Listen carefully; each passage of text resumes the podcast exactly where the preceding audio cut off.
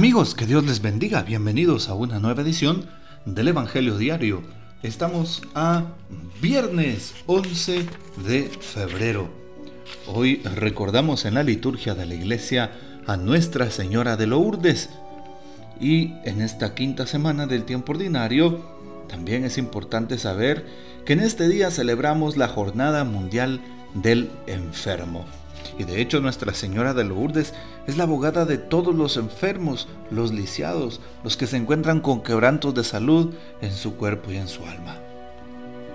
Durante las semanas comprendidas entre el 11 de febrero y el 6 de julio de 1858, la gruta de Mazbiel atrajo enormes multitudes a Lourdes, invocando a la Madre de Dios bajo el título de Inmaculada Concepción, que se apareció a Bernardita en la gruta.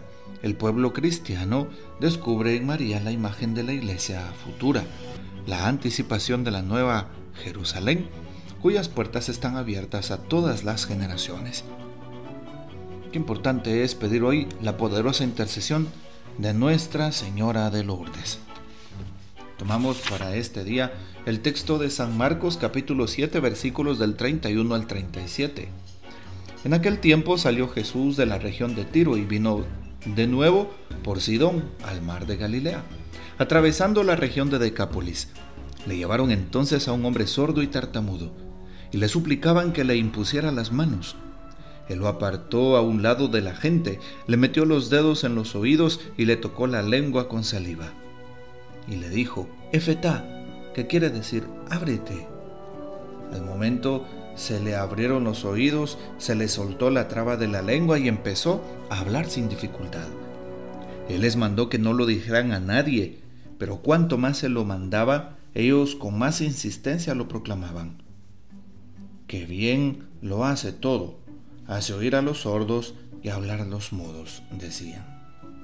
Palabra del Señor, gloria a ti, Señor Jesús. Muy bien, hermanos, ¿qué podemos afirmar sobre el texto bíblico de este día viernes? Es importante saber que hoy Jesús viaja y sale de la región de Tiro y de Sidón, especialmente por el mar de Galilea. Hoy que me llama también la atención el texto bíblico es porque también quisiéramos que el Señor nos escuchara en medio de tantas voces, de tanto llanto, en medio de las dificultades y de las crisis. Pedirle al Señor que nos acompañe y que mejor que hacerlo a través de un sacerdote, a través pues de un consagrado.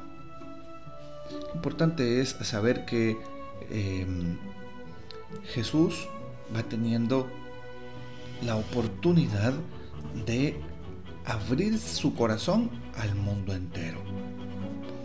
Hoy se nos narra cómo el hombre fue llevado con un espíritu de sordo y mudo, así como se oye.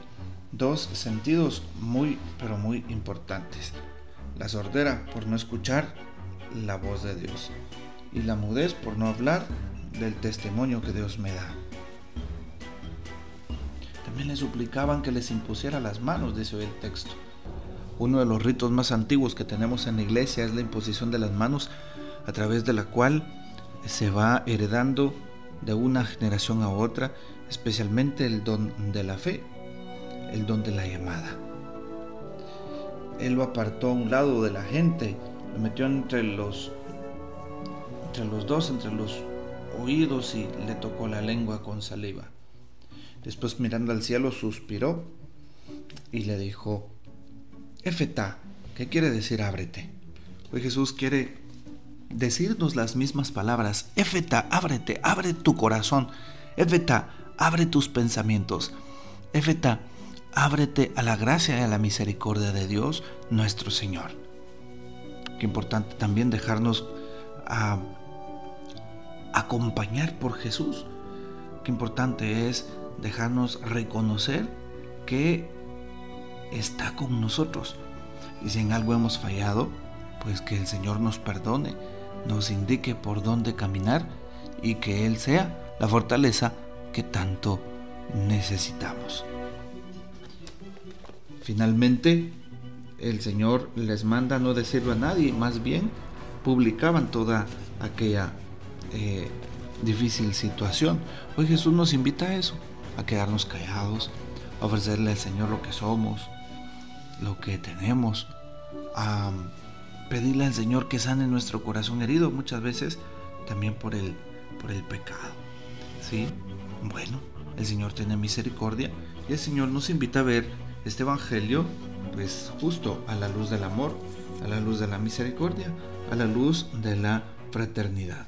Éfeta, ábrete, no lo olvides. ¿Qué quieres que Jesús sane, libere y haga por ti? Bueno, pues empieza a manifestárselo ya. Dile a Jesús cuánto lo amas y preséntale tus inquietudes. Que el Señor nos bendiga, nuestra Madre Santísima nos guarde y gocemos de la fiel custodia de San José. La bendición de Dios Todopoderoso, Padre, Hijo y Espíritu Santo, descienda sobre ustedes y permanezca para siempre. Amén.